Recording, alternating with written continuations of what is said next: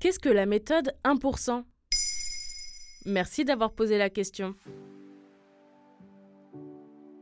À chaque rentrée, retour de vacances ou 1er janvier, on a tendance à vouloir changer radicalement de vie et prendre toutes nos bonnes habitudes d'un coup. Cuisiner, faire 30 minutes de sport par jour, ne pas regarder son téléphone le soir, dormir 8 heures par nuit. Ça peut sembler une montagne et on a vite fait d'abandonner. À être trop ambitieux, on finit par tout laisser tomber. Même si ça peut sembler frustrant, il faut en fait commencer à petite échelle, comme le prône la méthode 1%. Qu'est-ce que c'est cette méthode? C'est une méthode développée par le psychologue, psychothérapeute et entrepreneur italien Luca Mazzucchelli dans son livre La méthode 1%, paru aux éditions Albin Michel en avril 2023. Il a d'abord fait un état des lieux des habitudes. Il constate qu'environ 40% de nos actions quotidiennes sont automatisées et non conscientes. On se lève à 7h30, on se douche avant de préparer le dîner, on regarde une série en mangeant le soir. Et en moyenne, ces habitudes se sont installées sur les 5 dernières années. Logiquement, il faudrait 5 ans pour en changer. Mais le bon côté des choses, estime le psychologue, c'est que ces 40% d'habitudes sont un potentiel à exploiter si on apprend à s'en servir à notre avantage. Il conseille donc de les observer et de classer celles que l'on souhaiterait modifier ou renforcer. Mais 40% de notre journée, ça a l'air énorme, non? Eh bien justement, Luca Mazzucchelli prône de changer 1% de ses habitudes dans la durée.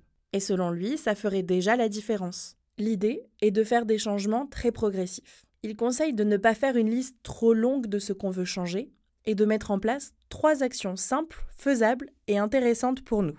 Par exemple, boire un grand verre d'eau au réveil, marcher 10 minutes par jour et supprimer deux cigarettes. En bref, de changer un petit pan de notre journée et de ne pas la perturber radicalement.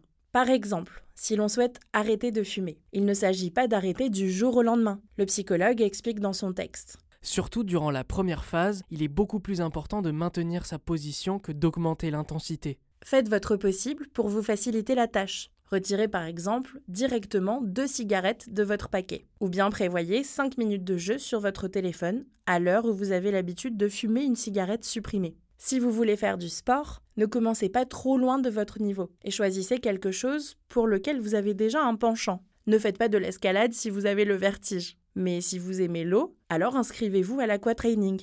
Et si vous n'êtes pas sportif, commencez par marcher au moins 10 minutes par jour pour vous aérer l'esprit et mettre votre corps en mouvement.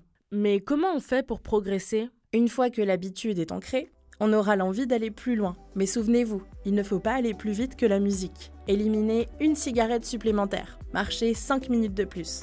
Au risque de nous décevoir, Luca Mazzucchelli nous prévient. Il n'y a pas de remède miracle pour changer ses habitudes. Et si on veut du véritable changement, il ne faut pas mettre la barre trop haute. D'autres astuces peuvent aider. Vous entourer de personnes qui ont les mêmes objectifs que vous, notez dans un carnet ou sur votre téléphone vos avancées, et soyez indulgent. Si un jour vous n'avez pas envie de marcher 10 minutes, faites-en 5. Vous reprendrez le rythme par la suite. Voilà ce qu'est la méthode 1%. Maintenant, vous savez. Un épisode écrit et réalisé par Antonella Francini. Ce podcast est disponible sur toutes les plateformes audio. Et si cet épisode vous a plu, vous pouvez également laisser des commentaires ou des étoiles sur vos applis de podcast préférés.